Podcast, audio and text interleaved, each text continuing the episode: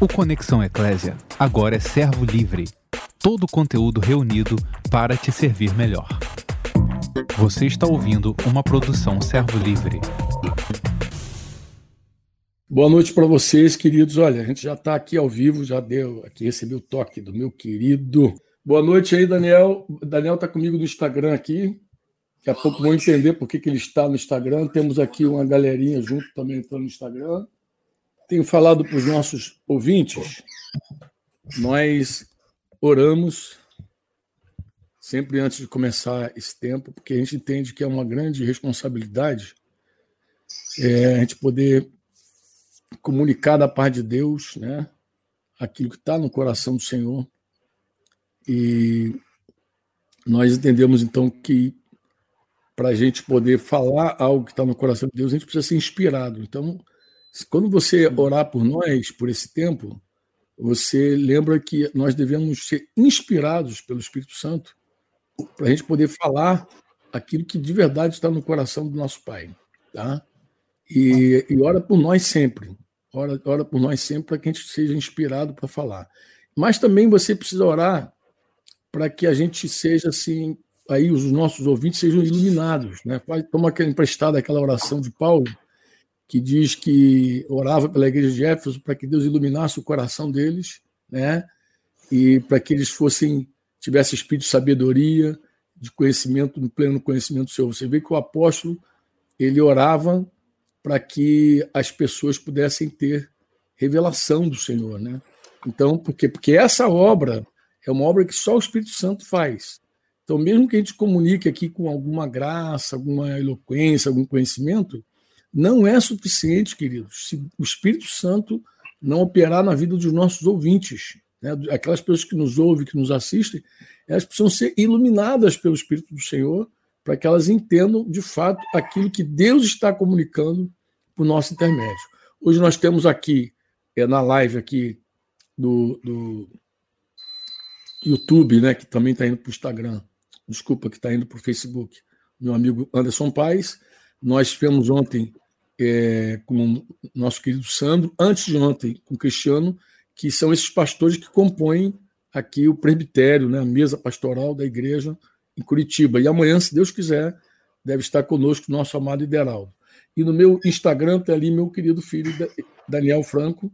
Ele está ali por, por um propósito, obviamente, né? Ele está ali, dá, faz um okzinho assim, Daniel, tá ok?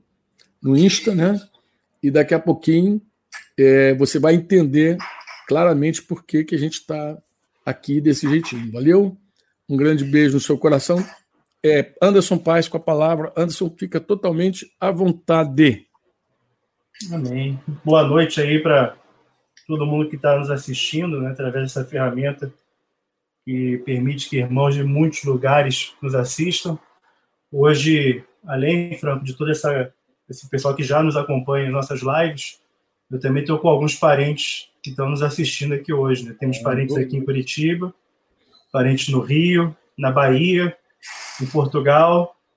É, temos um, um, tem uma cunhada na Inglaterra que eu não sei se nesse momento está nos assistindo, mas nesses lugares que eu falei antes, todos estão. É, tem, tem, algumas pessoas nos assistindo. Né?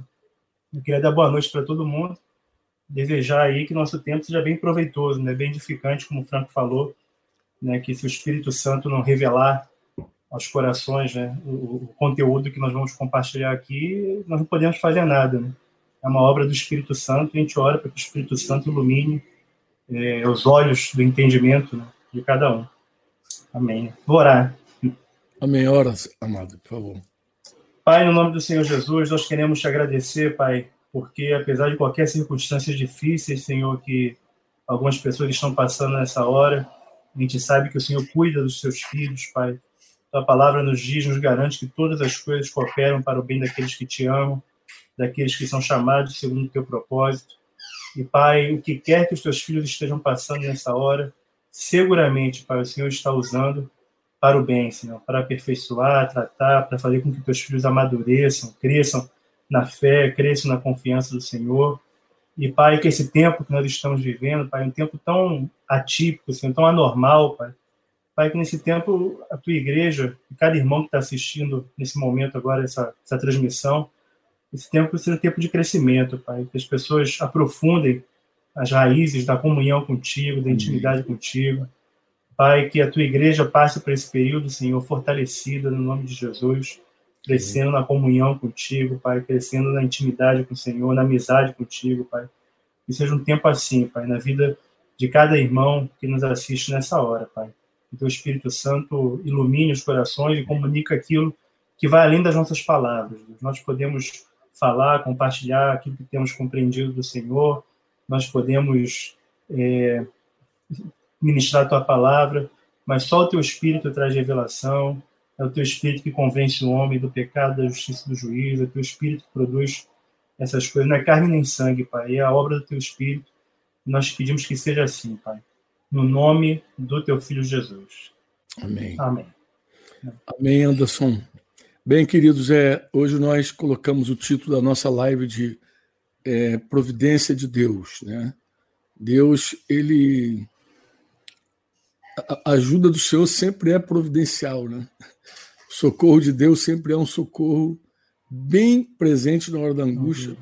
E Deus, muitas vezes, muitas vezes, não poucas vezes, muitas vezes, ele nos surpreende tremendamente, né? nos surpreende tremendamente quando ele é, faz algumas coisas que aos nossos olhos, no primeiro momento, são coisas assim não tão boas, né? A gente nem entende muitas vezes porque que Deus permite algumas coisas, mas ao final, ao final, é, a gente fica assim maravilhado, né?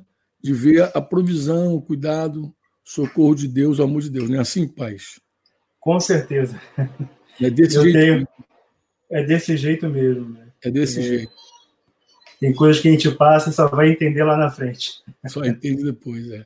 Então, eu, eu vou pedir o meu amigo é, Yuri Gagari que abra mais uma tela para a gente aí, para que o nosso querido Daniel Franco possa participar conosco aqui no, no YouTube, que ele já está no Instagram, mas vai poder participar conosco aqui no YouTube. Opa! E, ele, e aí, Daniel, boa noite, tudo bem? Boa noite, tudo bem? Tudo então, bem? É, eu, eu, eu, pedi o Daniel, eu pedi, o, na verdade, também o Yuri, para ele participar, puxar o Daniel, e para a gente contar uma história aqui, né, Daniel? Vocês Sim. sabem que o Daniel é meu filho, Daniel Franco é meu filho, não nega o tamanho da cabeça também, né? Embora paz, pelo tamanho da cabeça, poderia ser meu filho também, né? Cara, tudo, tudo cabeça pequena, né? E é, no, no, há, há exatamente quatro anos, cinco anos agora, né? De 2015 nós viemos para cá, morar aqui em Curitiba, e foi o ano que, que nasceram dois netos. Nasceu Noah, nosso primogênito, filho de Rafael e, e, e Débora, e nasceu depois a Laura, né? A Laura tinha uma previsão de nascer num mês, né? Mas ela resolveu antecipar a chegada dela, né? Para nós foi uma coisa assim, muito surpreendente, porque porque ela chegou bem antes da hora e foi uma correria. Eu lembro, acho que o pai deve lembrar bem também, que eu tive que sair correndo aqui de Curitiba, né? Nós Sim. fomos assim surpreendidos com o nascimento da Laura. Laura nos surpreendeu. A gente tinha feito todo um planejamento para estarmos juntos lá no Rio de Janeiro quando ela nascesse. Eu digo nós, me referindo a Denise e eu, minha esposa e eu, a gente sair daqui do, do de Curitiba para ir a, justamente ao Rio de Janeiro e participar do nascimento da Laura, mas Laurinha, né, ela, ela antecipou, né? E aí, passado algum tempo, para que você entenda, passado alguns anos né, depois, a Yasmin acabou me contando uma história, né? Me contando uma história muito legal. É...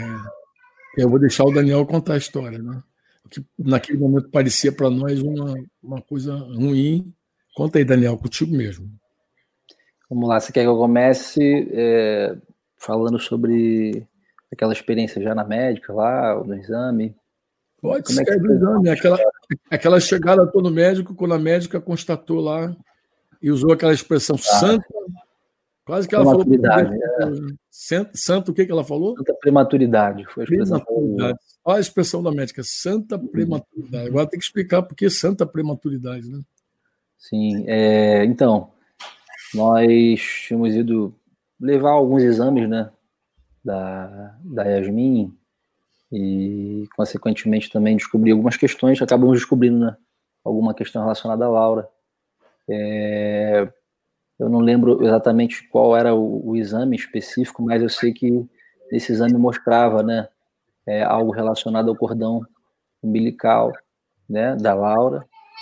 E quando a médica começou a, a olhar, a gente já tinha contado um pouco da história para ela, e aí ela falou assim: caramba, é santa prematuridade, né? Porque é, pelo que se vê aqui no, no cordão, né? Esse, esse vírus, agora eu esqueci, meu Deus, cara, era toxoplasmose, isso, toxoplasmose, já tinha é, chegado até o cordão umbilical, né? Então, por algum motivo, né?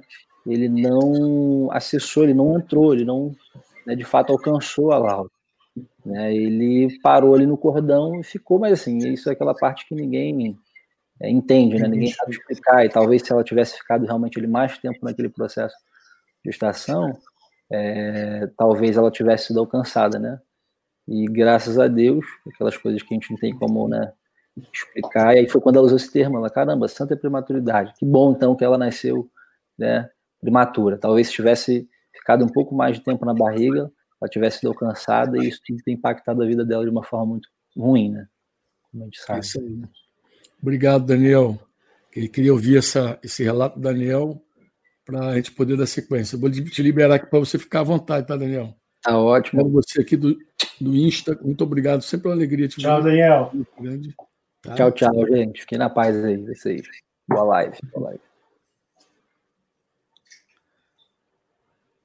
E aí voltamos aqui Voltamos. Voltamos com meu amigo Anderson Paz. E aí, Anderson Paz? Contigo aí, meu amigo. Então, Franco, para os irmãos que não conhecem, né? Eu sou estou aqui em Curitiba desde 2006. Né, fui enviado pela Igreja do Rio aqui para para Curitiba e aqui muita coisa aconteceu, né? Aqui inclusive conheci a minha esposa.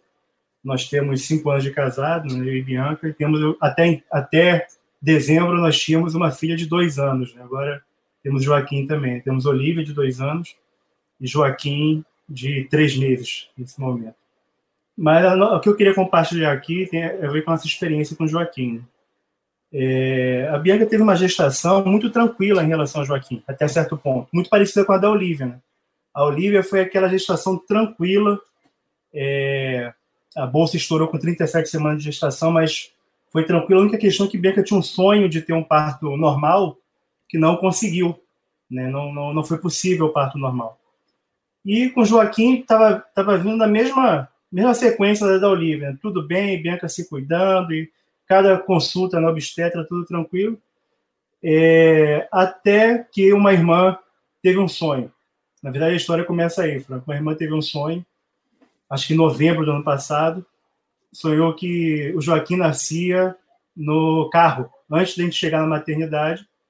E ele mas corria tudo bem, e no sonho ela conversava comigo e com o Bianca, nós, nós estávamos bem, felizes, apesar do susto do Joaquim ter nascido no carro. Quando essa irmã nos contou o sonho, a Bianca nutriu dentro de si uma expectativa, né? Se esse sonho for de Deus, porque sonho é sonho, né? Não, não quer dizer que é uma mensagem de Deus necessariamente. Mas ela nutria até uma expectativa. Se esse sonho for de Deus, quem sabe eu não consigo um parto normal nessa vez, né? E ela voltou a orar sobre esse assunto do parto normal, porque era, era um desejo que ela tinha. Mas em determinado momento, eu me lembro que um dia ela, aqui em casa, ela mudou radicalmente a interpretação do sonho. Ela falou, paz, esse sonho talvez não signifique que eu vou ter um parto normal. Se esse sonho for de Deus, talvez ele signifique um parto prematuro. Eu falei, por quê? Porque nascer dentro do carro faz de nascer antes de chegar na maternidade, nascer antes do tempo. Acho que talvez o Joaquim venha antes do tempo. Vamos acelerar de preparar as coisas para ele. E aí nós começamos a arrumar né, as coisas que faltavam, né? Quarto, tal, não sei o quê. Eu lembro que tem uma irmã que, que testemunha isso, né? A Thaís, Thaís, tua sobrinha, Franco. Esteve num sábado na casa dela e Bianca comentou isso com ela. Falou, Thaís, acho que o Joaquim vai ser prematuro, vai ser um parto prematuro. Isso já no mês de dezembro. E a previsão para o Joaquim nascer, das 40 semanas, era 29 de fevereiro. Então ele nasceria no final de fevereiro, no início, na primeira quinzena de março, né? de 38 às 42 semanas. Esse era o período que ele nasceria. Mas ela foi com a Thaís no sábado, né? falou assim, acho que tem uma chance do Joaquim ser prematuro. E, mas não tão prematuro como aconteceu. Né? A gente se preparou para ele nascer em janeiro ou início de fevereiro. Só que, para nossa surpresa, dia 10 de dezembro estava tudo tranquilo e a Bianca teve um pequeno sangramento. Eu lembro que eu estava na reunião da mesa pastoral, saindo da reunião, ela me ligou falou, falou pai, tive um sangramento. Eu ia reunir a igreja na casa dos meus irmãos lá no Bacaxeri. Eu suspendi meu encontro lá, né? Ele, falei, irmão, se reúna aí, mas eu não vou poder ir. Partimos para a maternidade. E o que foi identificado foi que o Joaquim já estava encaixado, né? E Bianca ia precisar fazer repouso absoluto. Isso foi com 28 semanas de gestação. Né? Com 28 semanas de gestação, Bianca precisou entrar em repouso semi-absoluto. Né? Ficou em casa. Mas Bianca seguiu as recomendações médicas, tudo certinho, tudo tranquilo. Uma semana depois, dia 17 de dezembro, ela teve um segundo sangramento. Fomos à maternidade de novo, e daí ela já ficou internada, porque após esse sangramento já vieram as contrações e ela entrou em trabalho de parto com 29 semanas de gestação. E um trabalho de parto, Franco, que até hoje não tem explicação. Né? As possibilidades que a, médica da Bianca levantou foi cada uma foi sendo descartada. A última possibilidade foi uma questão de infecção urinária, né, que é uma causa comum de partos prematuros, mas o exame não detectou infecção urinária. Enfim, até hoje, para nós, o que causou o parto prematuro foi uma coisa é, um enigma, né? A gente não sabe ainda fosse sem explicação. E quando a Bianca ficou internada, ela ficou para conter o trabalho de parto o máximo possível, embora a gente já esperava que não ia. Com 29 semanas ela foi internada, isso é difícil chegar às 40 semanas. Mas era para tentar conter o máximo possível. E ela já ficou na maternidade. E a nossa filha, Olivia, de dois anos, estava aqui em casa, ia ficar um tempinho com a diarista aqui, uma irmã que estava fazendo diária aqui em casa. E aí eu estava vindo para ver como é que ia ficar a Olivia, né? Olivia nunca tinha ficado sem Bianca. E aí estava nessa correria, ainda para agregar no caminho para casa, ainda bati com o carro para piorar a situação. para piorar, ainda tive esse, esse, agregou isso ainda. Mas conversando com a irmã que estava dando suporte aqui para gente, né? Eu tô com o carro aqui parado, estou esperando o guincho. Eu não consegui sair com o carro do lugar, é, porque danificou a barra de direção. Mas até consegui chegar em casa e aí tive que adaptar o que ia ser de nós, no sentido que Olivia nunca tinha ficado sem Bianca, né? eu ia ter que dar conta da casa da Olivia. É, nós não temos pais aqui, né? meus pais estão no Rio de Janeiro. Nessa hora, avô e avó ajudam muito, bastante. mas bastante. Mas meus pais estavam no Rio de Janeiro com data para vir, mas aí até conseguir antecipar o voo demorou, demorou alguns dias. Né? E minha sogra mora ainda mais distante, né? numa cidade no interior da Bahia, né? na Chapada Diamantina, chamada Morro do Chapéu. Para minha sogra vir, né? era um pouco mais complicado. Então, eu me deparei com o Olivia sozinho, e o curioso é que alguns dos irmãos que a gente mais contava para dar suporte, são irmãos mais próximos, por razões diversas, não podiam dar o suporte que eu precisava. Né? Por razões diversas. Por exemplo, um, a gente tem um casal de discípulos que caminha conosco, são nossos vizinhos ainda por cima, moram na, casa, na quadra aqui ao lado, é, é o casal que a gente mais conta para esses esses socorros, assim, para ficar com o Olivia um tempinho e tal. E eles estavam viajando, né? Então a gente passou por isso. Eu tive um suporte assim grande da, da minha cunhada, que, uma das minhas cunhadas que mora aqui, é Clara, né? deu um suporte, mas dentro do que podia também. Ela tinha viagem prevista, minha cunhada, meu cunhado Paulo deram um suporte. Mas tinha hora que era eu e a Olivia aqui para explicar para a Olivia que a mãe dela estava internada. E detalhe, não dava para levar a Olivia na maternidade com frequência, porque a Olivia, dois anos, Franco, quer subir na maca, quer e Bianca tinha que fazer um repouso que não podia, é, se, se ela se contraísse para se proteger da Olivia, né, corria o risco do, do, trabalho de parto continuar. Né? Era um repouso absoluto. E aí, as tentativas, de, a medicação que segurava o trabalho de parto, as tentativas para retirar essa medicação não deram certo, porque quando tirava, o trabalho de parto voltava. E até que meus pais conseguiram chegar em Curitiba, é, algumas irmãs deram suporte para a gente de passar a noite lá com Bianca. Tenho que, inclusive, agradecer. Já agradeci a todas essas irmãs que deram esse suporte, de dormir lá com Bianca, além da minha cunhada, que também ficou uma noite com Bianca. E eu ficava em casa com Olivia, né? E na hora de orar antes de dormir, aí na hora que na oração a lágrima rolava, né? E eu, eu chamava, Olivia, vamos falar com Jesus. Ela, quer não, papai, é triste.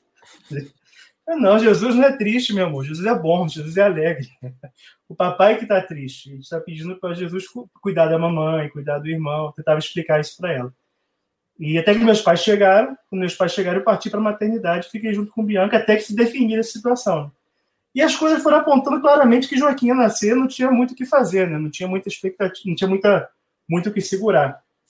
E as médicas, a, a, tanto a médica da Bianca como os médicos de plantão lá, já começaram a apontar. Às vezes, a medicina não consegue captar o que está acontecendo, por alguma razão Joaquim quer nascer, e não dá para segurar. Até que no último dia. Me lembro dessa tua fala aí. Tu falou assim, a médica falou que Joaquim não quer ficar lá dentro. Joaquim não quer ficar lá dentro, por alguma razão que a gente não sabe. Razão, é. Nem tudo a medicina consegue captar, né? Alguma razão ele quer, quer nascer. Não, não, tem, não tem muito o que fazer. Na última tentativa de tirar a medicação, Franco, Bianca conseguiu ficar um tempo longo sem, sem entrar em trabalho de parto. Se ela ficasse 24 horas, ela receberia alta, né? Ela já estava umas 17 horas. Então gente estava com a expectativa da alta e ela fazia o repouso em casa. Né? Só que aí foi feito um exame, né, o cardiotóxico, se não me engano, e aí a enfermeira que fez o exame, a cara não foi muito boa, e aí daqui a pouco já chegou a médica da Bianca, fez o exame de novo, porque a frequência cardíaca do Joaquim tinha, tinha ido lá para baixo e ia ter que ser tirado às pressas, né? E, inclusive, a Bianca tinha acabado de almoçar, quando a médica dela chegou para fazer a cesárea, e não podia fazer a cesárea, não é recomendável, né? Fazer a cesárea com a barriga cheia, porque o efeito da anestesia, enfim, podia fazer ela vomitar durante a cesárea. Mas tinha que tirar o Joaquim de qualquer jeito, ele estava correndo risco por causa da, da, frequência cardíaca dele. E aí a Bianca teve que passar pela cesárea com uma dosagem de anestesia um pouco menor, né? E também tomando remédio para controlar o enjoo.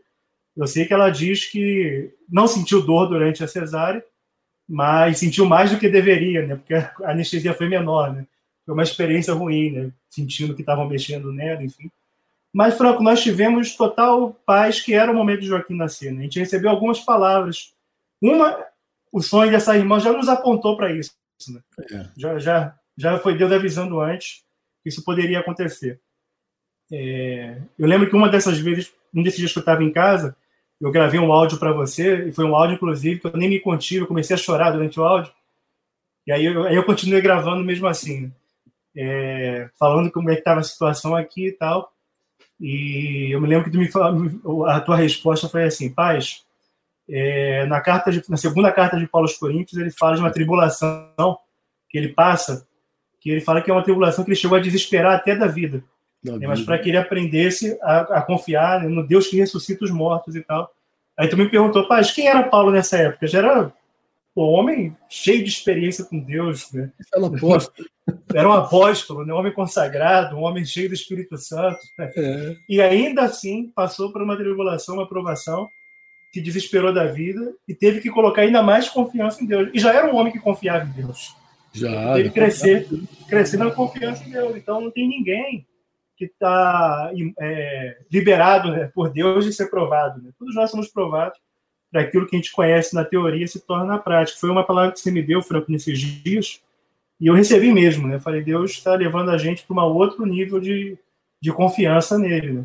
Deus sabe que nós confiamos nele, só que ele vem nos provar para levar a gente para outro nível. Né? E uma outra palavra também que nos marcou muito, eu já no hospital com Bianca, né, já internado junto com ela, foi eu conversando com ela, falei, meu amor, uma coisa é certa, como diz o Salmo 139, todos os nossos dias já se foram escritos e determinados, quando nenhum deles ainda havia.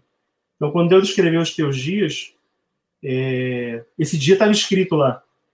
Né? Quando Deus escreveu os meus dias, esses dias estava escrito lá. Os dias da Olívia, os dias do Joaquim, estão todos escritos. Então, as circunstâncias que a gente passa, Deus já sabe de todas elas, já escreveu todas elas. E eu tô, tô falando isso com Bianca, e acho que na manhã do dia seguinte, minha sogra liga para ela, e minha sogra não compreende a fé como nós compreendemos, a minha sogra é católica, e minha sogra falou com ela: Não, Bianca, fica tranquila, porque todos os nossos dias foram escritos por Deus quando nenhum, nenhum deles ainda havia. por quê? Foi aquilo que ela tinha ouvido na missa de manhã pela televisão. Ela assistiu o padre. Viu a palavra e. Citando essa palavra, e aquilo consolou ela. Só que ela nem sabia que era a palavra que eu estava falando com, com, a, com a Bianca. E aí isso nos veio nos dando tranquilidade. Mas especificamente no dia que o Joaquim nasceu, nasceu dia 23 de dezembro do ano passado. Nasceu com 30 semanas de gestação, conseguiu segurar até 30 semanas. Né? É, no dia que ele nasceu, ele já nasceu e já foi direto para a UTI. Né? Ficou 32 dias na UTI. Um, pouco, um, um mês e um dia. É, e naquele dia, Franco, acho que assim que ele nasceu, um pouco antes que eu ia para a sala de, de cirurgia, não, não me lembro direito, mas a gente se comunicou e tu me falou assim, paz, algo que já vinha na linha do que os médicos também vinham falando, né? mas você falou, Deus pode estar guardando o Joaquim é, de algo que pode vir, que está acontecendo, que pode vir a ocorrer. A gente não sabe o futuro, a gente não sabe como é que vai ser essa gestação. Deus pode estar guardando o Joaquim de algo que pode vir a ocorrer. Você me contou essa história do Daniel. Daniel, é. é.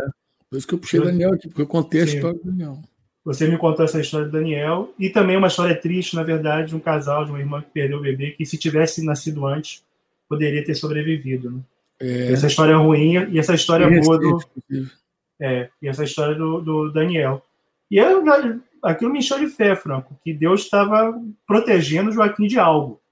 Não sabia o que, mas Deus estava protegendo Joaquim de algo. E aí nós passamos por essa experiência de um mês na UTI. E é uma rotina difícil, porque Bianca tinha que três, no mínimo três vezes ao dia para tirar leite. Graças a Deus, a maioria dessas vezes eu podia acompanhar, né, tirar leite para o Joaquim. Eu podia acompanhar. Tem situações muito piores, né, que os pais não conseguem acompanhar, não conseguem dar esse suporte. É difícil, né? É difícil. Eu consegui dar, a maioria das vezes, eu consegui dar esse suporte, graças à compreensão aí dos irmãos da mesa pastoral. Então, eu dei bastante suporte a Bianca durante esse período. E a experiência da UTI foi uma experiência que enriqueceu muita gente. Não vou falar que é fácil, não. Tem situações muito piores do que a nossa, claro, mas é, para nós foi uma experiência bem interessante, Franco, porque são coisas comuns que acontecem numa UTI neonatal, mas para o pai e para a mãe sempre é um susto, né? Então, numa hora a gente chega lá, Joaquim está bem, ganhando peso, tudo indo bem. Daqui a pouco ele está com febre e tinha uma infecção no umbigo. Aí trata a infecção com antibiótico e tal. Aí, passado mais uns dias, chega lá e está laranja por causa de icterícia. Aí, passado mais uns dias, ele está anêmico. Aí precisa de transfusão de sangue. Ele fez, chegou a fazer uma transfusão de sangue. Né? E cada coisa às vezes dá um susto, né? Um bebê tão pequenininho, ele nasceu com um 300 e pouquinho, já passando por isso, a transfusão de sangue. Tá? Embora são coisas comuns na UTI, mas para nós sempre cada notícia é um susto. Né? Ele vinha ganhando peso bem. É verdade. É, ele vinha ganhando peso bem, e aí de repente ele perdeu peso assim, muito de uma hora para outra e aí os médicos explicaram para a gente que ele tomava a medicação que ele tomava para o pulmão, para desenvolver o pulmão, é a base de corticoide. Então o peso que ele estava ganhando era retenção de líquido. Então não era peso mesmo. Aí deram diurético para ele. Aí começou a perder peso, que não era peso real, né? Aí aquela coisa, tu vai se animando, daqui a pouco vem, vem uma uma notícia diferente, né? Veio uma notícia diferente. Toda noite tinha pesagem dele, eu tirava foto da, da pesagem, mandava para as avós e tal, e às vezes caía, enfim, foram 32 é. dias. Mas no primeiro dia da UTI, na verdade, no segundo dia na UTI, eu estava lá na, na incubadora, estava orando pelo Joaquim. E um pai também de uma criança que estava lá, estava ao lado, na incubadora ao lado, ouviu a minha oração. E quando eu, eu terminei de orar, ele veio falar comigo. Ele falou: oh, Eu ouvi a tua oração e estava dando amém. Ele também era cristão. Né? estava dando amém e. E contou a experiência do filho dele. Ele entendeu que quando o filho dele chegou lá na UTI, ele orava só pelo filho dele. E aí ele entendeu que ele tinha que orar por todas as crianças da UTI, né? Ele falou que Deus colocou o filho dele lá para que mantivesse alguém orando pelas crianças da UTI. E o filho dele ficou poucos dias, ficou dez dias. Benjamin, o nome do menino. Quando o Benjamin teve alta, eu fui cumprimentá-los, né, tal. Aí falou, não, o Benjamin cumpriu a missão dele aqui e Joaquim vai cumprir a missão dele. É, vai manter alguém orando pelas crianças da UTI. Foi o que a gente fez. É, cada criança que passou pela UTI, a gente orou, a gente procurou as oportunidades para testemunhar. Alguns pais, né, pelo menos umas duas ou três famílias, a gente tem ainda contato. É, a gente procurou testemunhar da nossa fé. Mas foi aquela pergunta, né? Por que, Senhor? Foi só pela oportunidade de testemunhar? Poderia ser, né? Poderia ser. Mas Bianca se inquietava às vezes com isso, né? Por que, Senhor? Por que, que Deus permitiu isso? Mas nesses dias, Franco, é, além dessa oportunidade de testemunhar, além de exercitar nossa confiança em Deus, eu estava dirigindo e me veio uma, uma, luz, assim, quando ter revelado de algo. Veio uma luz. Eu falei, Joaquim, veio, veio uma clareza, assim, Joaquim poderia ter nascido no início de março, até a primeira, primeira semana de março, até a segunda semana de março. ele nasceria nas vésperas desse período de quarentena. E aí, veio uma luz muito clara para a gente que, para nós, se ele nascesse em março, né, ou final de fevereiro, para nós seria uma situação mais difícil do que aquela que nós nos encontramos hoje. Porque, de certa forma, a Bianca, especialmente, está em quarentena desde 10 de dezembro, né? desde que ela foi internada. Tal. Né? Então, ela, ela já está em quarentena há muito tempo. Né? Quando ela começou a sair um pouquinho mais liberada para sair de casa, veio essa quarentena agora. Né? Então, Bianca já a, a, experiência da UTI já, já, já criou em nós uma, uma experiência de confiança em Deus, uma resistência, vou chamar assim, maior do que se ele tivesse nascido em março, né? Já criou uma resistência maior em nós, resistência de, de suportar, que estou falando, de suportar essa situação. Além de que se tivesse acabado de nascer, a gente estaria em todo aquele período de adaptação, de rotina nova com, com recém-nascido em casa, para lidar com noites de sono mal dormida, lidar com a Olivia também, né, que requer atenção e tal, e tudo isso, e uma enxurrada de notícias ruins de coronavírus, eu acho que isso ia contribuir para trazer uma desestabilizar um pouco a situação aqui em casa. A gente cercado de notícias ruins, um bebê recém-nascido. Além disso, a minha sogra que veio aqui passou um bom período com a gente, nos ajudou bastante, né? Nos ajudou muito. Mas ela viria e ficaria presa aqui por tempo indeterminado, né? Até passar esse, esse período. E acredito que não seria nem bom para ela, né? Ela tem, inclusive, vida lá em Morro do Chapéu, tem negócio, tem restaurante, e precisou fechar por causa dessa, dessa, dessa pandemia, né? Então ela está tendo que decidir coisas do negócio dela. Eu tenho conversado com ela esses dias e foi determinado lá que eles tinham que fechar, né? Então, é. imagina a, a, distância, tendo que lidar com essa situação toda sem previsão de voltar para o Morro do Chapéu. Então, eu vi que Deus cuidou de cada detalhe, Franco. Que Deus, o Joaquim realmente tinha que nascer antes tinha que nascer antes. Era, isso, né? era provisão de Deus. A gente sofreu? Sofreu. Né? Foi, em alguns momentos a gente se assustou. A gente se assustou. Não vou dizer que foi sempre sem susto. Recentemente, antes dessa quarentena, a gente teve um segundo susto. Né? Eu fiquei gripado, era gripe comum, não era Covid-19. Era coroa, coroa vírus, não era coronavírus, era coroa. Não era Covid-19 mas tive uma gripe comum, procurei me isolar dentro de casa, mas não tem jeito, né?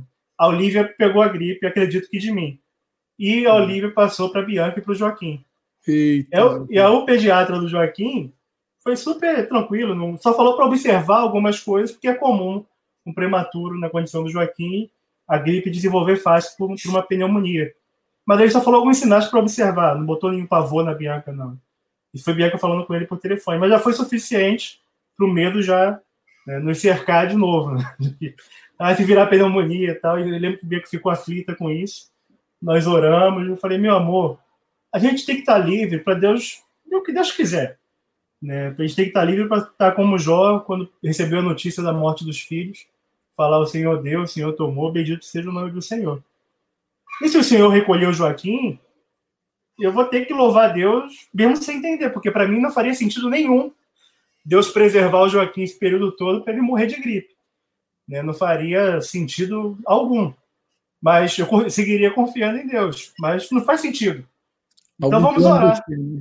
Algum, é, vamos orar sobre esse assunto e tal. E ela estava aflita no primeiro dia, na manhã seguinte, mas nós oramos e para nós foi milagrosamente a gripe passou de uma maneira impressionante, Franco.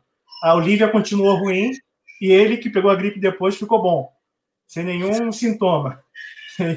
A Olivia engatou o, entender isso, né, cara? a gripe com uma virose, pegou, teve três dias de febre, depois da gripe ainda, três dias de febre, vômito, diarreia, e ele não pegou nada.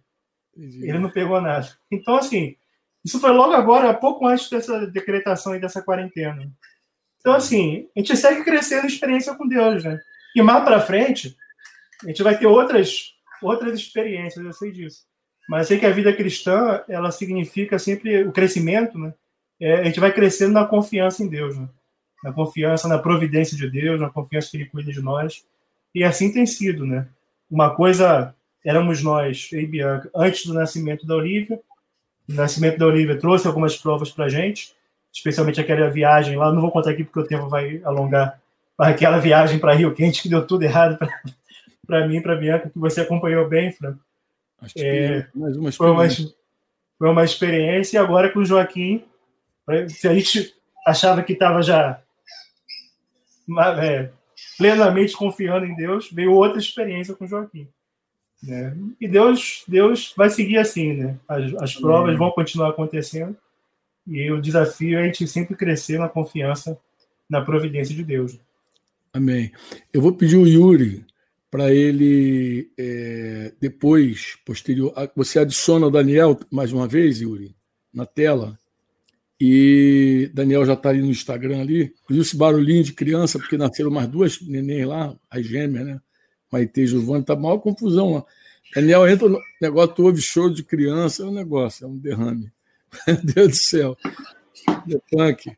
Mas aí o que, que acontece? É, eu não sei se o Yuri agrega Daniel agora aí, que eu queria compartilhar um pouquinho também com os nossos queridos aí. O pessoal do tapete sempre pede para a gente falar mais tempo, né? O pessoal diz assim, ah, esse negócio de meia hora não dá certo, não. Então só o pai já consumiu 87 minutos. O pai é bom, né, cara?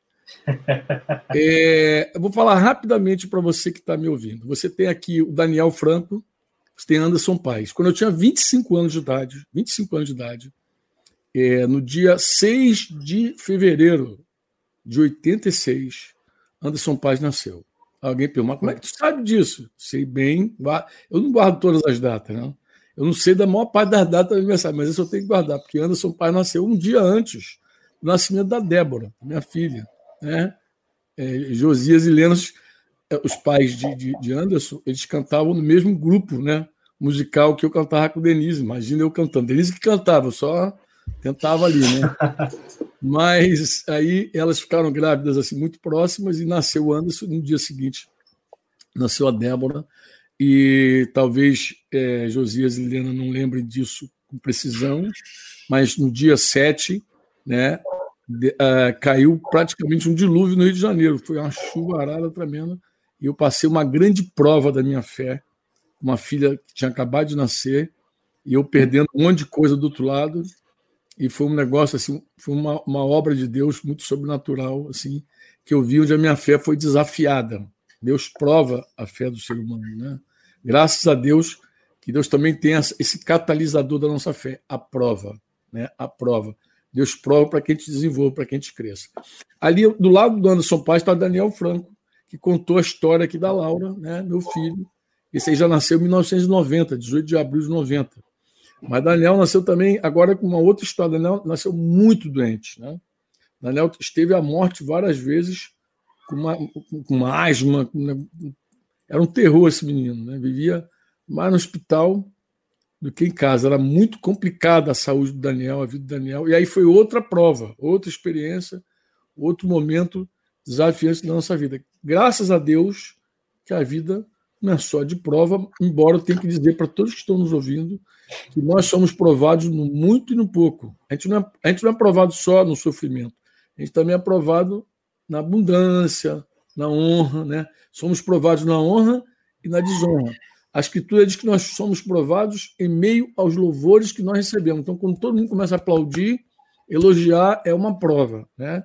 Então, Paulo diz: Eu sei, eu estou experimentado em todas as coisas, sei ter abundância, sei ter falta, sem ser honrado, sem ser humilhado, tudo posso naquele que me fortalece. Então, as provas são uma riqueza de Deus maravilhosa para a nossa vida, que nos faz crescer.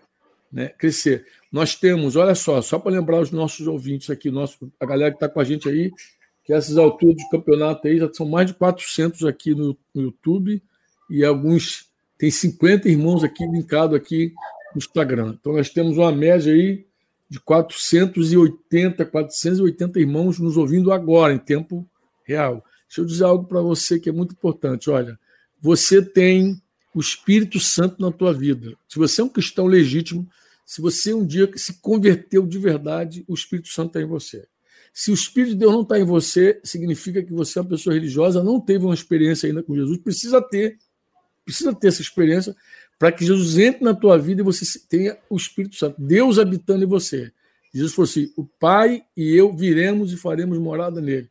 Você precisa dessa moradia, dessa habitação do Espírito Santo na tua vida. Isso você vai ter no dia que você crê com o coração que Jesus Cristo ressuscitou dos mortos, que ele está vivo e você confessar com a tua boca que Jesus Cristo é o teu dono, o teu Senhor, a hora que você tiver essa luz, essa revelação e tomar essa decisão, o Espírito Santo vem habitar em você. O Espírito Santo de Deus, essa provisão maravilhosa de Deus na nossa vida, vem também acompanhado, ele traz com ele as escrituras, a palavra. Estou aqui com a palavra, o Anderson Pai citou aqui é, a palavra que eu, que eu, compartilhei com ele lá de 2 Coríntios, capítulo 1, né?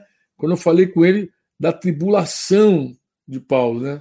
Paulo falou que passou por uma grande tribulação para que eles aprendessem é, a confiar no Deus que ressuscita mortos. Não mais confiar neles mesmos, mas em Deus que ressuscita mortos. Então, coloca aí o Espírito Santo, coloca aí a Escritura, adiciona a igreja, porque Deus também te deu uma família. Deus te deu uma família maravilhosa.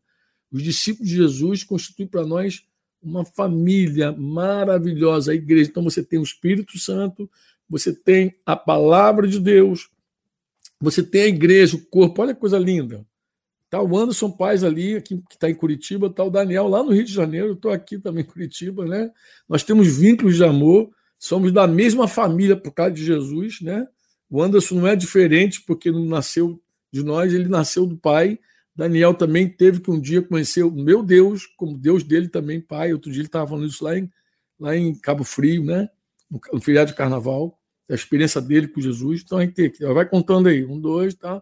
Então, assim, você tem o Espírito, tem a palavra, tem a igreja. Você tem também a obra, a missão que Deus dá. Você não fica parado, você não você que segue Jesus, você que se converte, você tem uma vida dinâmica, é uma aventura, como Marcela Gandara, Gandara, não sei qual a pronúncia correta, se há algum irmão aí de Chile pode me corrigir a pronúncia, mas diz assim, Marcela Gandara, Marcela Gandara diz, é uma aventura, a obra de Deus com Deus, com a igreja, é uma aventura.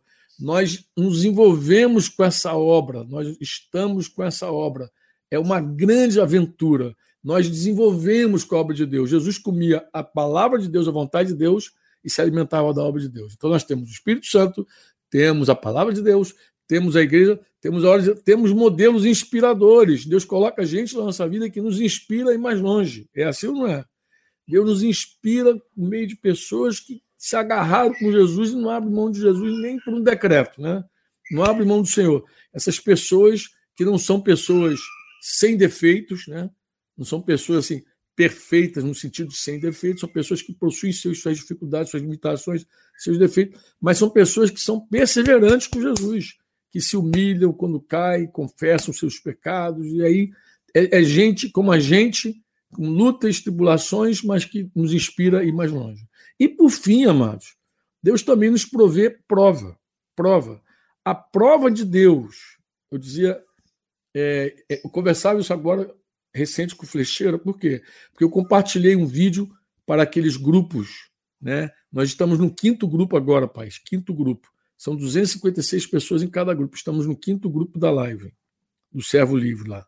Quinto grupo eu compartilhei um livro, um, um, vídeo que eu recebi de uma irmã do Rio de Janeiro, falando, Franco, olha, assiste esse vídeo aí, é para hora, Crescendo em Fé, acho que é isso, Crescendo em Fé, é o título da mensagem, que foi ministrado em Cabo Frio, acredito que em 2017, eu fiz as contas assim rapidamente, né? Foi 2017, e ali eu falo que durante a prova, foi exatamente o que eu falei com o meu amigo Anderson Paes. Paz, durante a prova, durante o momento que você está vivendo, a coisa mais importante é ir para Deus para conhecê-lo. Deus tem mais prazer, mais prazer que a gente o conheça do que simplesmente resolva o problema. Então, melhor do que solucionar um problema é conhecer a Deus. Quando Daniel teve com a Laurinha lá, ficou muito angustiado, muito triste. Eu acho que uma outra oportunidade pode vir contar o que Deus ensinou a ele. Eu lembro, eu lembro que eu li alguma coisa que ele escreveu das lutas dele. Já conversei muito com o Daniel, com o Yasmin, sobre esse momento. Mas, assim, no meio dessas provas, no meio dessas lutas, Deus quer que a gente vá para Ele. É maravilhoso. Enquanto eu ouvi o Paz, eu estava lembrando que eu falei recente, que nós precisamos crescer. É tudo que eu quero para os meus filhos. Aí eu não falo só de Daniel, Yasmin, Rafael, Débora, eu me refiro aos filhos todos que Deus me deu na fé. Aos meus filhos na fé, eu digo, vocês precisam crescer em fé. A tua convicção tem que crescer. Você precisa desenvolver. Você precisa conhecer no teu conhecimento. Por quê? Porque quanto mais você conhece, mais você confia. Quanto mais você confia, mais você conhece. Nós precisamos crescer na graça e no conhecimento, disse, disse Paulo. Crescer na graça e no conhecimento. Nós crescemos na graça à medida que nós nos humilhamos, que nós recebemos o trato de Deus, a disciplina de Deus, o conhecimento de Deus. A gente cresce nessa graça. Mas a gente precisa crescer em convicção, que é a fé, no conhecimento que envolve confiança. Precisamos crescer no caráter, que envolve a nossa obediência, nossa humilhação, nosso quebrantamento. Precisamos crescer na nossa capacidade, sim, que envolve a prática dos nossos dons, a todo treinamento relacional de servir a outras pessoas, tudo que Deus tem nos proporcionado, a gente precisa crescer, desenvolver. A gente precisa desenvolver. A gente precisa crescer também na nossa competência, na nossa autoridade, nossa abrangência ministerial, ou seja, quanto mais gente a gente serve, melhor. Quanto mais eu quero ver o Anderson Paes servindo a muito mais pessoas do que ele serve hoje. Quero ver o Daniel Franco servindo a muito mais pessoas do que ele serve hoje. Eu quero ver esses homens crescendo, indo muito mais longe, onde eu não fui. Eu quero que esses rapazes possam ir, né? São diferenças de idade aí pouca aí, possam ir e mais longe como uma flecha na mão do guerreiro. Mas para que eles cresçam, não pode faltar prova a prova da abundância, a prova da falta, da honra, da desonra. E, pra, e na hora da prova a gente tem uma resposta que Deus espera que a gente dê. Está alegre? Você está alegre em casa? Está alegre? Está alegre em casa? Cante louvores. Está alegre? Cante louvores. Está dando tudo certo para você? Canta louvor. Está triste, está sofrendo, está doente? Faça oração. Ou seja, quer esteja tudo jóia, quer esteja tudo ruim, vá para Deus. Vá para Deus. Se está alegre, cante louvores. Se está sofrendo, faça oração. Vá para Deus nos teus extremos. Vá para Deus na tua vida. Vai para Deus o tempo inteiro. Quando você vai para Deus, você cresce na fé, cresce na confiança, cresce no caráter, desenvolve teu caráter, desenvolve tua, tua capacidade, desenvolve tua competência. Você vai desenvolvendo plenamente à medida que você vai para Deus. Então foi isso que eu falei com meu querido Anderson Paz naquele momento. Falei, Anderson Paz naquele momento. Eu pedi para o Daniel voltar aqui para que vocês pudessem marcar é, a experiência do Daniel, a experiência que eu, que eu contei do Daniel aqui, ó, Daniel, Daniel Franco, foi a experiência que aqui no Instagram está aqui, ó, essa experiência que eu contei foi a, a que eu contei para o Paz. Falei, Paz, com a Laura foi assim, assim, assim. Foi surpreendente. Então você pode se preparar para também mais tarde ver que não é, é uma coisa ruim que o Joaquim está vivendo, pode ser exatamente uma providência divina. Como ele agora, esses dias, sozinho no carro, ele trouxe esse assunto, ele compartilhou conosco esse, testemunho. Fui muito edificado. Denise também foi, foi muito edificada com o teu testemunho, Pai. Muito edificada. E naquela ocasião, para mim, compartilhei com ele a palavra, a palavra que estava no meu coração viva, que Paulo já era apóstolo. Paulo já conhecia as escrituras. Paulo foi criado aos pés de Gamaliel. Paulo era um homem exercitado nos dons, no caráter cristão, disciplina. Paulo era um homem de Deus, mas na segunda carta dele, ele falou que passou por uma tribulação tão grande, tão grande, tão grande, a ponto de esperar da própria vida. É 2 Coríntios, capítulo 1, versículo 9. De fato, esperávamos morrer como resultado, né? Mas ele disse que como a, o propósito daquela tribulação toda era para que não confiássemos mais em nós mesmos, mas no Deus que ressuscita os mortos. Então está aqui, meu amigo Yuri está até postando aqui, contudo, já em nós tivemos a sentença de morte para que não confiemos em nós. Como assim? Nós? O cara, apóstolo está falando isso e nós, e sim no Deus que ressuscita mortos. Ele precisava crescer nessa confiança, crescer nesse conhecimento. E Paulo, depois, ele escreveu isso com muita maestria, graça, autoridade, porque ele viveu tudo aquilo. Adianta, amados. A vida eterna, disse Jesus, é que te conheçam, ó Pai, né, lá a oração de João 17, como único Deus verdadeiro. E conhecimento não é saber sobre Deus, é viver com Deus. Então, a experiência do Pai e de Bianca, não é só do pai, é da Bianca também. Né? Eu faço. Meu desejo é que tanto Paz quanto Bianca, Daniel e Yasmin, quantos casais estivermos ouvindo, cresçam, desenvolvam. Agora, meus queridos, lamentavelmente, não tenho outra notícia para dar. Não sei se é lamentável a palavra, mas não, dá, não tem como crescer sem passar na prova. Entendeu? A prova faz parte né, para esse desenvolvimento de fé, de caráter, de, de, de conhecimento. Não tem como, amados. Todos nós precisamos passar. E é provável até que quem está agora nos ouvindo em casa aqui, pelo Instagram, pelo Facebook, tem isso no Facebook, pelo YouTube, é, esteja passando a maior prova da vida. Mas, querido, a hora é essa. Vá para Deus, vá para Deus, vá para Deus que tu vai ganhar. Estou ouvindo aqui o chorinho de uma das minhas netinhas. Não sei se Maite que está chorando, não sei se Giovanni que está chorando, com certeza é o chorinho de uma das duas. Tá? Mas agora, Yuri, eu, te pedir o seguinte: libera a gente.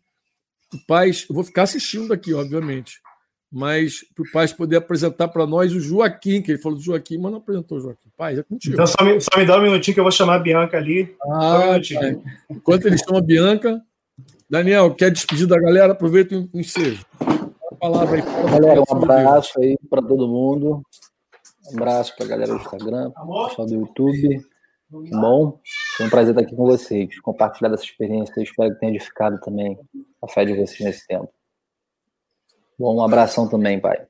Tchau, paz, aí, Obrigado por ter aparecido aí, por ter compartilhado com a gente. Eu vou te chamar para um bate-papo assim, mais daquela de cruza para lá, cabeceira. Tá? Tu sai aí? Tá ok, tá ok. Você mesmo sai. Valeu, beijão, filho. Tchau. Tchau aí. Tchau. Fique mais para trás, amor, para tu sair. Bem, agora dá tela, dá tela grande para eles aí, Yuri. Ah, foi. Siga mais para cá, amor. Já sei ali. É comigo, Franco? Totalmente contigo. Então, meus queridos, esse aqui é o Joaquim, está meio chorando agora. E a, a nossa intenção era apresentá-lo na reunião geral da igreja, né? mas como as reuniões são suspensas, então eu sugeri ao Franco que se poderia apresentar o Joaquim por meio é, virtual, né? online. Eu estava até, eu mandei mensagem para alguns dos nossos parentes e falando, né, que nós não batizamos as crianças porque a gente entende que o batismo é um ato de fé consciente, né? É que exige fé e arrependimento, coisa que as crianças não conseguem, não podem, né, demonstrar. E no, quando elas tiverem consciência, elas vão ter toda a condição, né? Olivia e Joaquim, né, de se arrepender e crerem no Senhor Jesus. Por enquanto, eles fazem o nosso trabalho, e ensiná-los o caminho que devem andar, né? Orar por eles mas vai chegar a hora que é a decisão deles. Mas a nossa, a gente apresenta as nossas crianças inspirado naquele episódio que Jesus trouxeram os pequeninos, né, para serem abençoados por Jesus. E Jesus orou, impôs as mãos, abençoou. Então a gente quer apresentar o Joaquim, orar para que ele seja tal qual o nome dele. Eu não falei anteriormente, mas Ideraldo está me mandando mensagem aqui Deraldo lá do Rio, né? Deraldo Pai, que é meu pastor, é um pai na fé que eu tenho também, né? Deraldo tá, tá me lembrando de falar o significado de Joaquim, né? Joaquim significa, é o nome de origem hebraica, significa o Senhor estabeleceu, o Senhor elevou, né? E desde que Joaquim nasceu, minha oração por ele é que ele seja tal qual o nome dele, que ele seja estabelecido, né? Porque ele estava na, na, na incubadora, eu falava, orava a Deus para que ele fosse estabelecido com vida, força saúde e vigor. E graças a Deus tem sido assim, né? Tem sido, cada dia a gente tem vivido é, essa experiência com o Senhor de sermos pais de Joaquim. Né? A gente queria apresentá-lo a todos vocês. Aí acabou que há muito mais gente do que a gente pretendia, né? porque na internet alcança muito mais gente. É, mas esse é o nosso, nosso desejo, apresentar e orar por ele. E apresentar minha família aqui para quem não conhece. Está aqui Bianca, Joaquim e Olivia. Vem cá, Olivia, meu amor. Vem cá. Parece aqui. Isso aqui é a Olivia, nossa primogênita. tá bom? Pode, pode olhar por nós, Franco? Aparece aí. Opa. Eu voltei. Tem que voltar, galera. Desculpa aqui o vai e vem, mas é aquilo, né? Tempos de internet, essas coisas inusitadas, né? Essas coisas inusitadas não são mole, não, rapaz. Tudo inusitado agora. Vou botar esse somzinho aqui na orelha aqui, para ter um retorno e para a gente orar. Vamos orar, amado. Vamos orar, vamos orar todos vocês. Eu queria orar também, pegar carona, pai, se você concorda, de orar por todos os pais, por todos os bebês que, de repente, nessa hora estão passando por alguma tribulação, alguma angústia, e acham que. Pensam, de repente, ou temem né, que Deus tenha é, fechado os ouvidos dele, que Deus não está atento, que Deus não está vendo. Né? Eu sei que isso acontece é, muitas vezes, a pessoa acha que Deus está é, tá longe, está distante. Né? É, às vezes, quando a gente é muito mais jovem na fé, a gente é muito é, emocional, né? A gente depende muito das emoções, a gente depende muito de que Deus, de sentir Deus, né? Se a gente não sentir, parece que Deus não está ali, né? Parece que Deus não está presente se a gente não sentir, né? Então a gente tem que sentir Deus. Mas a verdade é que Deus está conosco, quer sintamos, quer não sintamos, Senhor. Porque Deus está conosco por causa da palavra dele. Jesus falou que estaria conosco todos os dias, até a consumação dos séculos ele disse que Jesus é tão tremendo na vida da igreja, tão tremendo, que quando ele é excluído da vida da igreja, ele bate na porta para entrar de novo. Né? Disse Jesus sobre esse assunto aí. Vamos orar? Vamos orar então, pais? Vou pegar a chupeta aqui para ele se acalmar. Pode orar. Vamos orar então em nome de Jesus. Em nome do Senhor Jesus Cristo. Pai amado, nós é, somos muito gratos a Ti, Senhor, pelo privilégio e pela honra, Senhor, de te servir, de te conhecer, saber, Senhor, que Tu és o Deus que cuida de nós, que nos sustenta, que nos fortalece, que nos ajuda, Senhor, nos ajuda desde cedo, Senhor, nos socorre desde cedo que o Senhor está atento a todas as nossas aflições, Senhor. É verdade. Nossas angústias, Pai. Não há nada, Senhor, absolutamente nada que tu não tenha conhecimento, não há grito de socorro, não há grito de socorro que tu não, não ouça, Pai. Então, és tão tremendo que tua palavra diz que todo aquele que invocar o nome do Senhor Jesus será salvo. Tremendo isso, Pai. Nós te bendizemos porque nós temos falado contigo e tu tens, Senhor, respondido às nossas orações de muitas formas. Sim, Algumas vezes não responde como nós gostaríamos que fosse, Pai. Mas tu sempre, sempre responde. E da tua forma, do teu jeito, sempre é a melhor maneira, Senhor. Sempre é a melhor maneira. Tu nunca chega atrasado, já cantamos isso em outro tempo, porque o teu plano é sempre o melhor plano.